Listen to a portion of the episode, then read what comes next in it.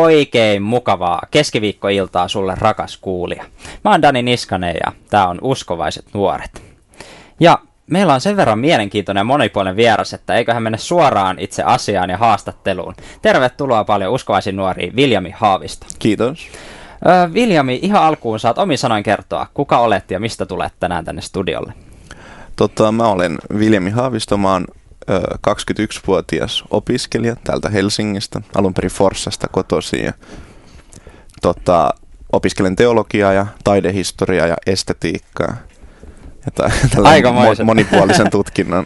Joo. Mikä toi Forssasta Helsinkiin? No mm, yliopisto ehkä se konkreettisesti, mutta mä oon aina pitänyt kyllä hirveästi Helsingistä ja halunnut aina Helsinkiin. Että mulle mm. niin se oli ihan itsestäänselvä vaihtoehto, että en miettinyt, kun teologia lähin opiskelemaan, että olisi hakenut Turkuun Opo Akademin tai sitten Joensuuhun, että Joo. se oli ihan selkeä Helsinkiin. Joo, kerrohan vielä noin tota, noi sun opiskeluaineet, niin onko ne siis, siis teologisessa tiedekunnassa, mutta onko nämä muut sitten? Sivuaineita, joo. No sivuaineita joo. eri tiedekunnista joo. sitten. Miten sä oot päätynyt just näihin? No tota, filosofia mua on kiinnostanut aina, ja sitten mä mietin pitkään, että otaks mä Mua on kaksi tota, tällaista filosofian alaa on erityisen kiinnostavia ollut aina. Yhteiskuntafilosofia ja sitten estetiikka.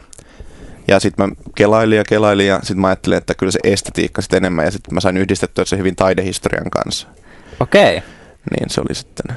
Joo, tästä päästäänkin hienosti sun tota, mielenkiintoiseen harrastukseen. Sä nimittäin maalaat ikoneita. Joo, kyllä. Öö, tota, mistä tällainen harrastus? No itse asiassa mä oon tosi pitkään mä oon maalannut niinku, tällaisia vapaamuotoisia ikoneita tai sanotaan enemmän niinku ehkä ihan maalauksia, hengellisiä maalauksia, mutta sitten tota, sit mä rupesin hirveästi ajattelen, että, että, niinku, että voisi ruveta maalaamaan ihan ikoneita oikein näillä ikonimaalaussäännöillä. Ja tota, sitten, sitten aloitin kurssia ja nyt mä oon niitä sitten jonkun aikaa jo maalaillut. Että Oikein Noniin. kiinnostava homma. Tämä on tosi mielenkiintoista. Sä oot siis katolinen, Viljami, eikö Joo. vain? Ja tota, mulle itse tällaisena tota, hellarina, niin äh, ikonit on hyvin vieras aihe. Niin haluatko kertoa siis, että mikä, mikä pointti ikoneissa on?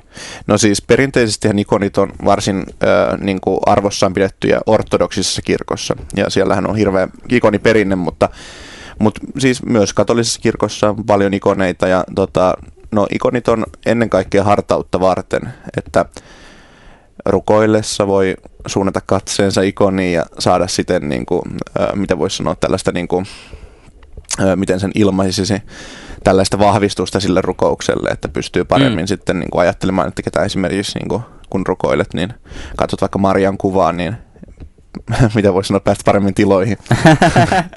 tiloihin.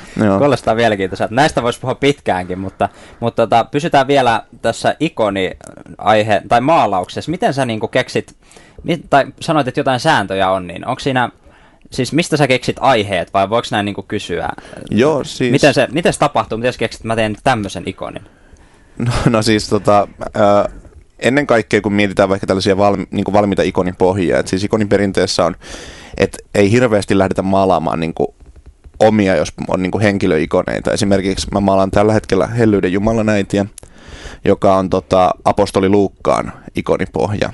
Ja okay. sitten sitä niin kuin on, totta kai sinne värit ja tällaiset on niin kuin muuttunut vuosien aikana ja sitten saa totta kai niin kuin muuttaa itsekin, mutta yleensä niillä väreilläkin on sitten vielä jotain symbolisia merkityksiä tai muuta, mutta siis se perusasetelma siinä on, että hellyyden Jumala edessä Jeesus pitää Jeesus lapsi pitää Maria leuasta kiinni. Että se, on, niin kuin, okay. se on sillä tavalla erilainen kuin esimerkiksi Vladimirin äiti, missä Jeesuksen käsi on Marian kaulan ympärillä.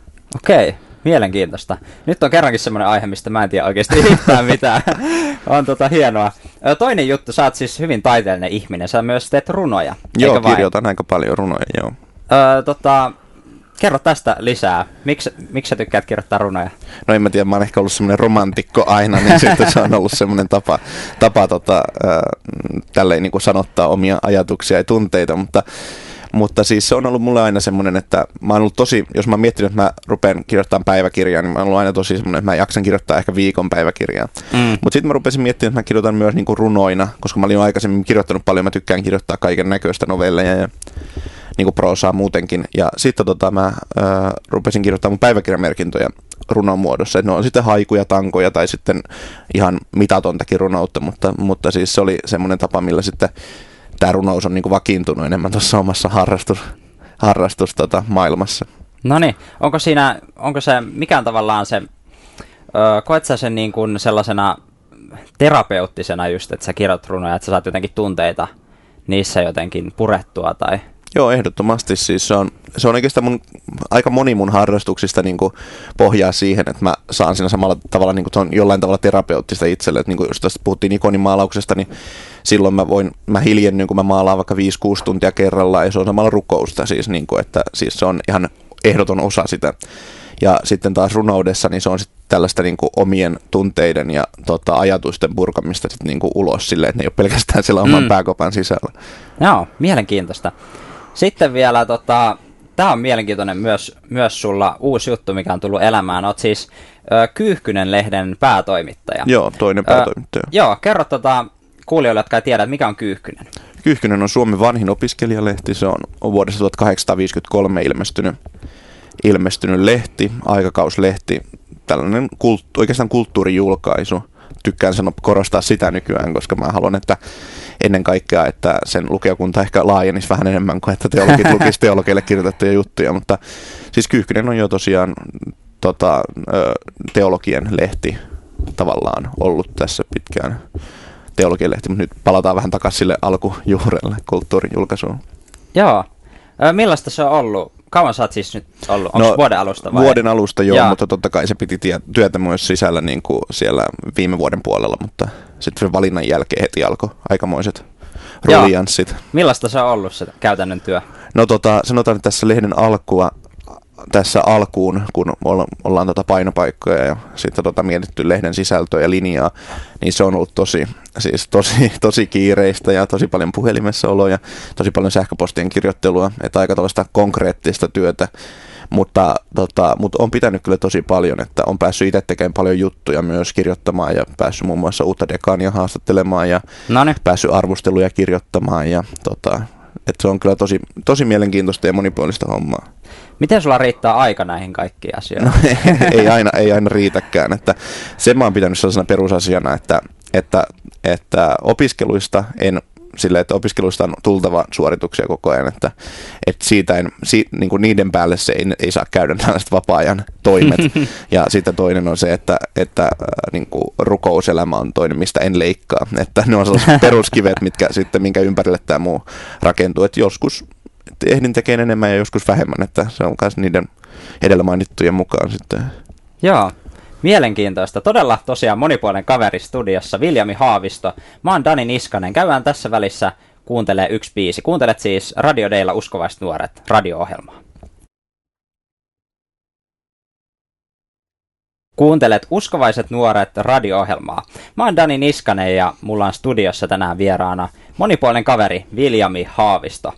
Ollaan alkupuolella lähetystä juteltu kaikesta runon kirjoittamisesta ikonimaalaukseen. Ja nyt päästään taas vielä yhteen erittäin mielenkiintoiseen aiheeseen. Nimittäin, tota, Viljami, kerro meille, että missä sä asut? Mä asun opiskelijakoti Tavas tähdessä tuossa Töölössä, kirjailijan puistossa. Opiskelijakoti Tavas tähti. Mikä Joo. paikka se on? Se on tota, tällainen ö, opiskelijakoti, tota, ö, ihan tota, tota, paikka, jossa asuu nimensä mukaan opiskelijoita ja tota, niin monipuolisesti tosi erilaisia kavereita, mutta, mutta tullaan tosi hyvin toimeen siellä. Joo, Tavas Tähtihän on siis tällainen, siinä on taustalla tällainen järjestö kuin Opus Dei, Joo. mikä voi olla monelle, monelle hyvin tuntematon järjestö, ja jo, joillekin saattaa olla niin kuin ainut, missä on kuullut tästä, niin on sellainen leffa kuin Da Vinci Koodi, niin tota, haluan nyt ihan ekana kysyä, että millaisen kuvan Da Vinci Koodi, olet varmaan nähnyt sen leffan, niin Olen minkä, minkälaisen kuvan se antaa Opus Deista, onko se lähelläkään oikea? Siis hyvin heikon, ei, ei, ei ollenkaan tota, Näin autenttista. Eli mikä on Opus Dei? Opus Dei on katolisen kirkon personaaliprelatuuri. Tota, tällainen ö, ö, järjestö, jossa tota, on, on maalikkoja ja joka korostaa, että jokainen henkilö voi tavoitella pyhyyttä omassa elämässään. Se ei ole ainoastaan sääntökuntalaisten tai joidenkin tiettyjen ihmisten tehtävä. Joo, ja Tavastähdessä siis ei suinkaan kaikki kuulu Opus Deihin ei, tai ole edes katolisia. Itse, itse en esimerkiksi kuulu Opus Deihin, mutta on katolilainen, mutta tota, siis meillä on, meillä on hirveästi erilaisista taustoista ihmisiä, että, että tota, meillä asuu protestanttia ja sitten tota, katolilaisia ja sitten tietysti Opus Dein jäseniä. Ja tota, ja kaikki tullaan hyvin toimeen, että siis tavastähden, miten voisi sanoa, luonne ei millään tavalla ole sellainen, että uskonto olisi siellä niin koko ajan ruokapöytäkeskustelussa tai muuten, että se on tosi sellainen, että, että siellä voi kyllä varsin erilaisilla maailmankatsomuksella olevat ihmiset niin asua ilman, että tulee minkäänlaisia hankkauksia. Tai... Jaa. Et itse en muista esimerkiksi kertaakaan, että olisi tullut mitään väittelyä tai niin kuin, tällaista riitaa mistään, tota, mistään katsomuksellisesta asiasta, että en, en vaan muista. Oho, aika hyvin. Ö, tota, tosiaan, ö, siis joo, opiskelijakoti ja näin ö, on eri taustoista olevia ihmisiä, mutta, mutta tota, millä lailla tavallaan käytännön elämässä, niin siellä järjestetään kuitenkin paljon ö, toimintaa Joo. ja myös katolisuus näkyy siinä, niin millä tavalla se katolisuus näkyy tässä Tavastähden toiminnassa? No siis totta kai ihan ö, se on sen takia, että siis talossa asuu Opus Dein ö, jäseniä, niin aamulla on messu, joka on avoin kaikille. Tietysti joka aamu vietetään messua Tavastähdessä. Ja sitten, mutta ö, sitten tietysti ehkä Sanotaan, että jos on mahdollista asua Tavastähdessä törmäämättä tällaiseen katolilaisuuteen niin kuin sen harjoittamisessa muodossa, että, että, tota, että siis meillä on kyllä rukoushetkiä ja meillä on tota, no totta kai ihan perusruokarukous ja tällaiset, mutta, mutta ei, ei ne ole mitenkään silleen, että, että niin edellytetään, että ihmisen täytyy osallistua tai mitenkään, ei niitä mm. ei mitenkään ihmisten, niin kuin, ei niitä tyrky, tyrkytetä ihmisen naamalle. Joo. joo. Mielenkiintoista. Ö, tota, millaista muuta toimintaa Tavastähdessä teillä on? No Tavastähdessä on niin, tota, kulttuuritoimintaa. Me järjestetään erilaisia, tota, nyt on esimerkiksi tulossa kirjapiiri, jota, tota, jota on itsekin ollut siinä varsin paljon järjestämässä. Ja tota, sitten meillä on ihan tällaisia, että käydään jossain museoissa tai sitten, ja kaikki on tervetulleita mukaan. Sitten meillä tota, on ure, erilaisia urheilu, niin kuin tällaisia hommia, että me vaikka pelataan futsaalia lauantaisin ja sitten tota, saatetaan lähteä luistelemaan joskus. Ja, mm. tota, et siis varsin paljon kaikkea. Katsotaan elokuvia. Meillä on tämmöinen perjantaisin yleensä tämmöinen elokuvakerho, jos katsotaan varsin monipuolista tällaisia klassikkoelokuvia ja dokumentteja. Eli voisin päätellä, että yhteisöllisyys on teille hyvin tärkeä arvo. Joo, tosi tärkeä arvo. Mitä se sulle merkitsee, yhteisöllisyys? No se merkitsee tota, ennen kaikkea sitä, että, että on, on tota, viihtyy seurassa ja tota, se on se oikeastaan se tär, yksi tärkeimmistä syistä, mikä mulla tavastähdessä asumista, niin pitää tavastähdessä asumassa, on se, että, että yksinkertaisesti viihdyn niin hyvin seurassa ja tykkään keskustella ihmisten kanssa ja tykkään siitä, että et ei tarvitse tota, jonain tota, syksyisenä iltana niin mennä omaan, omaan kämppään yksin, tota, yksin istumaan, vaan että ihan oikeasti näkee ihmisiä. Ja tarvittaessa saa kyllä kuitenkin sit sitä omaakin rauhaa. Mm. Kuulostaa hyvältä. Miten sä itse, Viljami, päädyit ö, asumaan Tavastähteen? No tota, se oli aika mielenkiintoinen homma silleen, että tota, mä kävin keskustelemassa ö, isä Oskarin kanssa Tavastähdessä. Ja Hän on myös ollut meillä vieraana täällä. Täytyy tässä vaiheessa sanoa, kannattaa kuunnella www.uskavasnuoret.fi kautta live. Sieltä täytyy jatka vaan, sori. Joo, Ja tota, niin, äh, kävin viikoittain juttelemassa isä Oskarin kanssa ja tota, äh, osallistuin muutenkin Tavastähden tota, just näihin kuvan, niin, tota, elokuvailtoihin ja muuhun äh, toimintaan. Ja sitten tavallaan niin kuin, tämä tapahtui jotenkin johdituksenomaisesti, että, että sitten mulla oli samaan aikaan päättymässä vuokrasopimus ja, tota, ja sitten kun se nyt totta kai tuotti vähän stressiä ja tällaista, niin sitten tota, ö, tuli isä Oskarin kanssa puheeksi, että, että tämmöinen vaihtoehto olisi, että jos muuttaisin tavastähteen, että ja se tuli oikeastaan kun tota, tällaisena niin kuin taivaan lahjana sillä hetkellä, että, että pääsin sitten muuttamaan tavastähteen, mm. kun vuokrasopimus loppui. Joo, hienoa. Ö, miten tota, Öö, miten mä muotoilisin tämän? Mä oon siis itsekin käynyt muutaman kerran Tavastähdessä ja jutellut ihmisten kanssa siellä. Ja mä oon huomannut, että siellä on paljon sellaisia ihmisiä, jotka haluaa niin kuin kehittää itseään ja opiskelua on hyvin tärkeää. Näetkö tämän samalla tavalla? Joo, ehdottomasti. Se on myös asia, joka mua tavasta viehättää tämä intellektuaalinen luonne, että, että, tota, että siis opiskelua pidetään tosi suuressa merkityksessä. Se on ihan Opus arvoja ja tota, varmasti sieltä myös paljon juontaa, mutta siis ennen kaikkea opiskeluun suhtaudutaan tosi myönteisesti, ja koska itsekin suhtaudun opiskelemiseen tosi myönteisesti. Ja... Selvästi, kun opiskelet niin paljon. joo, niin, tota, niin aika hyvin kohtaa, kohtaa arvot tämän talon kanssa, mutta, mutta siis joo, se on ihan ehdottomasti se itsensä kehittäminen ja muutenkin kun opiskelen, että ihan niin kuin sanon, että, että rukouksessa ja tota, omassa pyhittymisessä tota, kehitetään itseä kaiken aikaa, että, että ehdottomasti, että ei jäädä laakereille lepäämään. Mm. Tosiaan tämä pyhitys on yksi asia, mikä niin kuin liittyy hyvin olennaisena osana, ainakin opustein niin kuin teologiaan, jos sanon sen oikein. Mitä pyhitys sulle merkitsee? Mitä se tarkoittaa?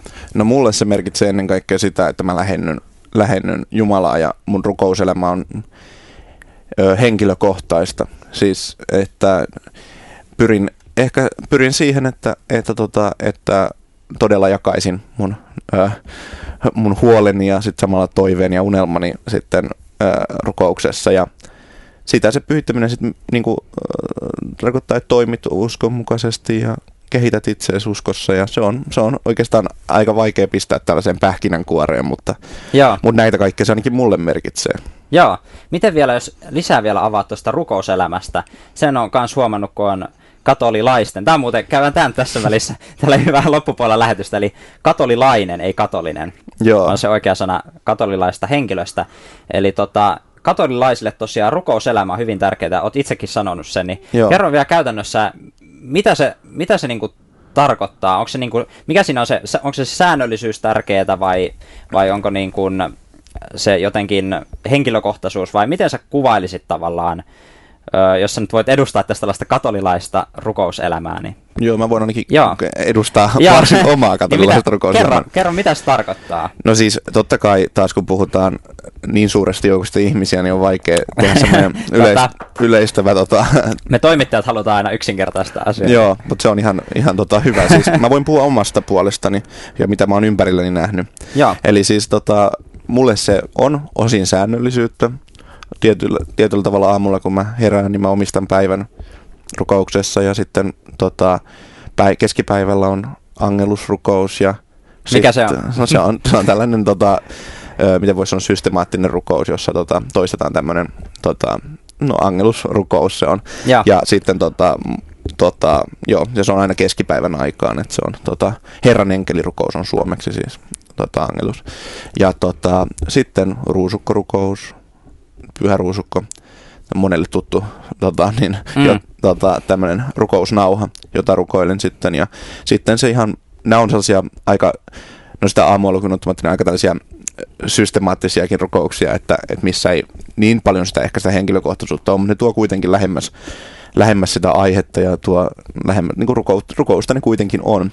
Mutta, tota, mutta sitten henkilökohtainen rukous pyrin päivässä jo löytämään aikaa sen verran, että ihan pääsisin kappelin sakramentin tota, läheisyyteen istumaan ja, ja tota, rukoilen sitten usein raamatun kanssa. Ja sitten just niin kuin kerroin, että jaan omia huoliani ja tota, unelmiani ja näin. Ja se on, se on semmoinen niin kuin ehkä sillä tavalla, vaikka näissä muissa on sitä säännöllisyyttä, niin tämä on semmoinen niin kuin, mikä ehkä jopa, minkä luonne silleen, että joka päiväistä joo, mutta että se ei vaadi sellaista, että se on kello 16, vaan että, mm. että se, on, niin kuin, se on sitten sen mukaan, kun ihan siltä oikeastaan tuntuu.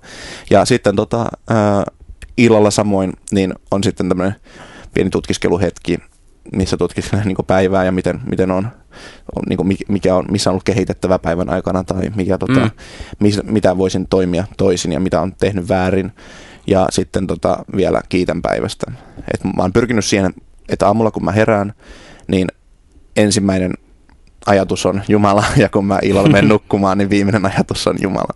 Joo. joo. Mutta miten sä tossakin tosiaan tuota säännöllisyyttä ja muuta, niin, niin tota, eikö tuossa ole vaarana se, että siitä tulee sellaista suorittamista? Vai miten sä näet se? Onko se hyvä asia, että se on niinku aina säännöllistä, että se ei unohdu? No miten siis, sä näet tämän asian? Mä pidän, mä pidän sitä säännöllisyyttä hyvänä sen takia, että, että jos hirveästi menisi sen mukaan, miltä itsestä itsestä tuntuu, että nyt, nyt mä rukoilen, näin niin kuin sille, että, että, että, nyt mun tekee mieli rukoilla, niin helposti se tulisi sellaista, että, että sit sä seuraat vaan sitä omaa tunnetta tällainen, mitä voisi sanoa hedonistisesti, että, mm. että on silleen, että no nyt mua rukoiluttaa, niin nyt rukoillaan, tai että, että nyt jotenkin mä tykkäisin rukoilla, niin mä rukoilen. Mun mielestä silloin se on sellaista, että, että sä ihan oikeasti siis joka päiväisessä elämässä niin rukoilet. Silloin, jos se tuntuu vähän, tota, vähän niin kuin, mitä voisi sanoa, vaikeammalta, niin silti se tulee se rutiini ja sitten se rukouselämä kehittyy. Joo, voi vitsi, tämä on niin mielenkiintoista. Meidän aika alkaa valitettavasti loppua. Tehdään netin puolelle lyhyet jatkot, missä mä kysyn vielä pari rukousaiheesta kysymystä, mutta tässä vaiheessa radion kuulijoille kiitos ja kiitos paljon sulle Viljami Haavista, kun pääsit vieraan. Kiitos erittäin paljon. Ja tosiaan tämän loppuosan tästä haastattelusta sä voit kuulla huomisesta lähtien osoitteesta www.uskovaisnuoret.fi kautta live, joten sinäkin radion kuuntelija, niin et missaa myös tota loppuosaa, jos käyt sieltä sen tsekkaamassa. Mä oon Dani Niskanen ja tää oli Uskovaiset nuoret. Ei muuta kuin mukavaa loppuviikkoa ja Jumalan siunausta. No niin, ja sitten olemme täällä netin puolella jatkoilla Viljami Haaviston kanssa olemme jutelleet muun muassa katolilaisesta uskon elämästä ja rukouselämästä. Ja tämä on sen verran mielenkiintoinen aihe, että radioaikamme loppui, mutta onneksi tällä netin puolella ei, ei ole tällaisia rajoitteita, joten, joten vielä pari kysymystä haluan kysyä Viljami sulta. Eli tota, mä itse siis on helluntaalainen, on kyllä siis paljon liikun luterilaispiireissä ja näin, että ymmärrän nykyään jo vähän paremmin, mutta varsinkin niin kuin muutama vuosi sitten mulla oli tosi vaikea ymmärtää tota, noita kirjoitettuja rukouksia, että mikä, mikä, mitä rukousta se semmoinen on, että, että joku on kirjoittanut sen valmiiksi ja sitten sä vaan luet niitä. Öö, nyt siis on vähän jo alkanut ymmärtää, mutta voi olla, että moni kuulija ei vielä ymmärrä, niin kerro Viljami, että, että mikä pointti tässä on niin lukea jotain valmista rukousta? No siis ensinnäkin mun täytyy sanoa, että mä oon ollut aivan samanlainen, siis mä en ole ollut helluntailainen, mutta mä oon siis tota, miettinyt myös paljon sitä, että alkuun, että, että mitä ihmettä, että mun täytyy opetella ulkoa tällainen rukous. Sitten, mutta, mutta onneksi mä oon sitten tota, siitä kehittynyt, että, että, tota, että siis ennen kaikkea mä, niin kuin mä sanoin tuossa tota, varsinaisen ohjelman puolella, että, että on kyse siitä, että kun sä rukoilet, niin sun ajatukset on siinä tärkeimmässä. Ja mm. tota, tällaiset niin kuin, äh, miten voi sanoa, sanoisinko systemaattiset rukoukset, niin, jossa tavallaan se on opeteltu litania, niin, niin se on siis kuitenkin, puhutaan siitä, että, että se on tota, mm, se, sä suuntaat sun ajatukset päivän aikana siinä muodossa, kun esimerkiksi voisi olla vaikea jollain hetkellä vaikka henkilökohtaisesti ruveta niin kuin, jakamaan näitä mm. tai henkilökohtaisia asioita ja näin, niin se on semmoinen tapa, mikä pitää kuitenkin sen niin kuin sellaisen rutiinin sen rukouselämässä, eikä se tule liian omaehtoista siis myöskään. Ja toisaalta sitten taas esimerkiksi tietyt rukoukset niin on ihan raamatussa asetettu, ja Jeesus itse sanonut, että rukoilkaa näin, isä meidän, näin esimerkiksi. Ja, tota, ja se on mun mielestä sillä on tosi suuri merkitys. Ja sitten tietyllä tavalla myös rukoukset on myös kirkon uskon linjan, niin kuin, mm, mitä voisi sanoa, niin kuin ö, tunnustamista varten. Mm. Että miten kirkko uskoo, niin näkyy niissä rukouksissa paljon.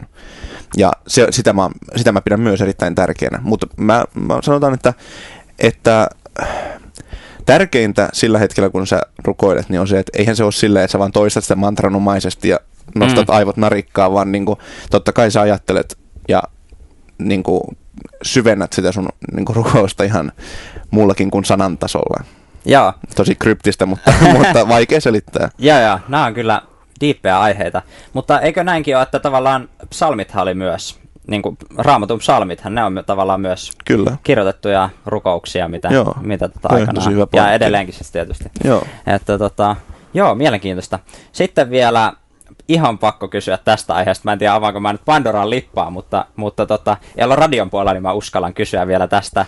tästä tota, katolisilla on tosiaan tämä mainitsitkin jo Neitsyt Marian. Joo. Niin tota, pyhimysten rukoileminen. Joo. Niin tota, mä nyt heti alkuun taas sanon, että mikä, mikä mulla, mulla tulee ekana tästä, niin kun, jos mä mietin, on nyt mahdollisimman kriittinen, niin mikä asia tulee ekana mieleen tästä, tästä tota, omasta taustastani, niin tulee mieleen, että, että mitä ihmettä, että eihän niin kuin kuolleita ihmisiä voi rukoilla, että sehän niin kuin, että meidän pitäisi palvoa Jumalaa eikä näin. Niin tota, kerrohan nyt, että mikä ero on siis ö, katolisella pyhimysten rukoilemisella ja ni, niin kuin niiden palvonnalla epäjumalan palvonta mielessä. Kerro, mikä tämä ero on? No siis ennen kaikkea pitää sanoa se, että, että Jeesuksen lupaus ikuisesta elämästä kumoaa tavallaan ton, että kuolleiden ihmisten rukoilun, että mm. kuitenkin nähdään, että pyhät ihmiset on taivaassa lähellä Jumalaa. Ja, tota, ja, niin, joka uskoo, hän ei koskaan kuole. kuole kyllä, ja, niin kyllä. Se, on, se on siis ehkä se key point, että, että, siis, että he on varsin, varsin tota, tiedostavia. Tota, ja sitten on siis ihan tämmöinen, sanotaan, että ehkä tartun mieluummin tuohon Neitsyt Mariaan, koska se on niin olennainen osa katolista hartauselämää. Joo, kerro miksi. Niin, miksi hän... niin tota, siis kun mietitään sitä, että, että mulla on tälleen tämä asia, sanotaan, että se oli mulle semmoinen, niin kuin miten se avautui tosi hyvin, että, että jos, tota, jos mä olisin, haluaisin lähteä illalla kavereiden kanssa ulos, asuisin kotona ja vähän ankara isä ja näin, niin sitten tota, paikoin ankara siis en tiedä. no niin, no kuitenkin. Ja tota, mm. sitten mä ajattelin, että miten mä esittäisin asian, niin sitten mä pyytäisin, että, että, niin kuin, että äiti, että voisiko vähän puhua, puhua tota, niin isälle, että mä voisin lähteä kavereiden kanssa ulos ja sitten ehkä äiti osaisi asettaa ne asiat paremmin ja kuitenkin niin kuin hän on isä lähellä. Ja tässä mm. tavalla, kun päästään sitten siihen tälle toiselle tasolle, niin Neitsyt Maria on lähellä lähellä isää taivaassa.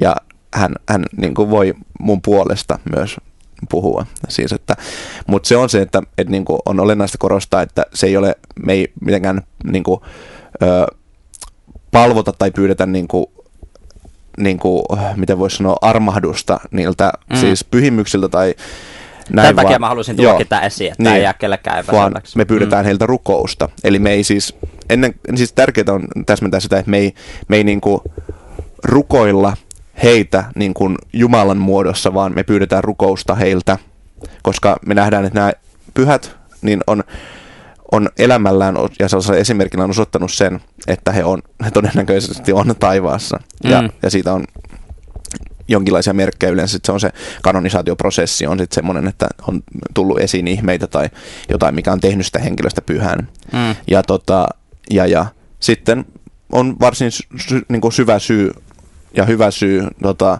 olettaa, että on taivaassa ja he pystyy kuulemaan meidän rukoukset ja esittämään meidän asiaa myös tota, ä, isälle. No niin, nyt tosi mielenkiintoista. Ollaan oltu hyvin diipeissä vesissä ja eiköhän tämä aihe olla pikkuhiljaa olla paketoitu. Haluatko sanoa vielä jotain, jotain jos vähän rennoste, rennostetaan tätä, olipas outo sana, rennostetaan, rentoutetaan vielä, vielä tunnel, tunnelmaa tähän loppuun, niin tota, mitä haluat Viljami sanoa vielä radion, ei kun nyt ei olla radiossa enää, mutta, mutta tota, podcastin kuuntelijoille? No ainakin sen, että on kiva, että olette, olette ollut niin kiinnostuneita, että olette jatkanut tänne, tänne kuuntelua, mutta, mutta tota, joo siis sanotaanko, että tässä varsinkin tämän nyt ohjelman aikana on hyvin tullut äh, ilmi se, että on hyvä, että, että niin kuin Dani itse sanoit, että sä oot pikkuhiljaa ruvennut ymmärtämään esimerkiksi mm. erilaista rukouselämää tai erilaista hartauselämää. Ja ehkä kannustaisin kaikkia siihen, että, että, että ihan niin kuin tälleen ilman sellaisia ennakko tota, ajatuksia tai osoituksia tutustuisi ihan, mm. ihan niin kuin erilaiseen hartauselämään ja ihan mulle itselläni on myös niin kuin esimerkiksi helluntailaisuutta kohdata niin ihan, ihan siis mm. myös paljon samaa tehtävää, siis niin kuin, että, että en, en ole mitenkään itse tässä saavuttanut mitään, mitään tota, niin, täydellistä tilaa, mutta siis että se on ihan oikeasti siis asioita ymmärtää yleensä asioille löytyy aika hyvät perusteet ja sitten voi punnita itse, että onko se nyt sitten mm. tota, niin kuin, totta vai onko se ihan niin kuin, että mä, mä pitäydyn tässä omassa vai. Mm. Et se on, sanotaan, että se on kannustuksen sana, mikä on Jaa. mun mielestä tosi, tosi olennaista. Ja näin teologian opiskelijana arvostan ennen kaikkea sitä, että osataan niin kuin, kohdata toiset niin kuin, ilman sellaisia ennakko-oletuksia ja tota, kuuntelemaan kunnioittavasti. Niin kuin tässä haastatteluhengessä on tapahtunut. Joo, näihin sanoja hyvä lopettaa. Kiitos paljon, kun pääsit haastatteluun Kiitos Viljami paljon. Haavista. Ja tosiaan kiitos sulle rakas kuulija, kun olit kuulolla. Viikon päästä taas jatketaan. Mä oon Dani Niskanen ja tää oli Uskovaiset nuoret. Jumalan siunausta.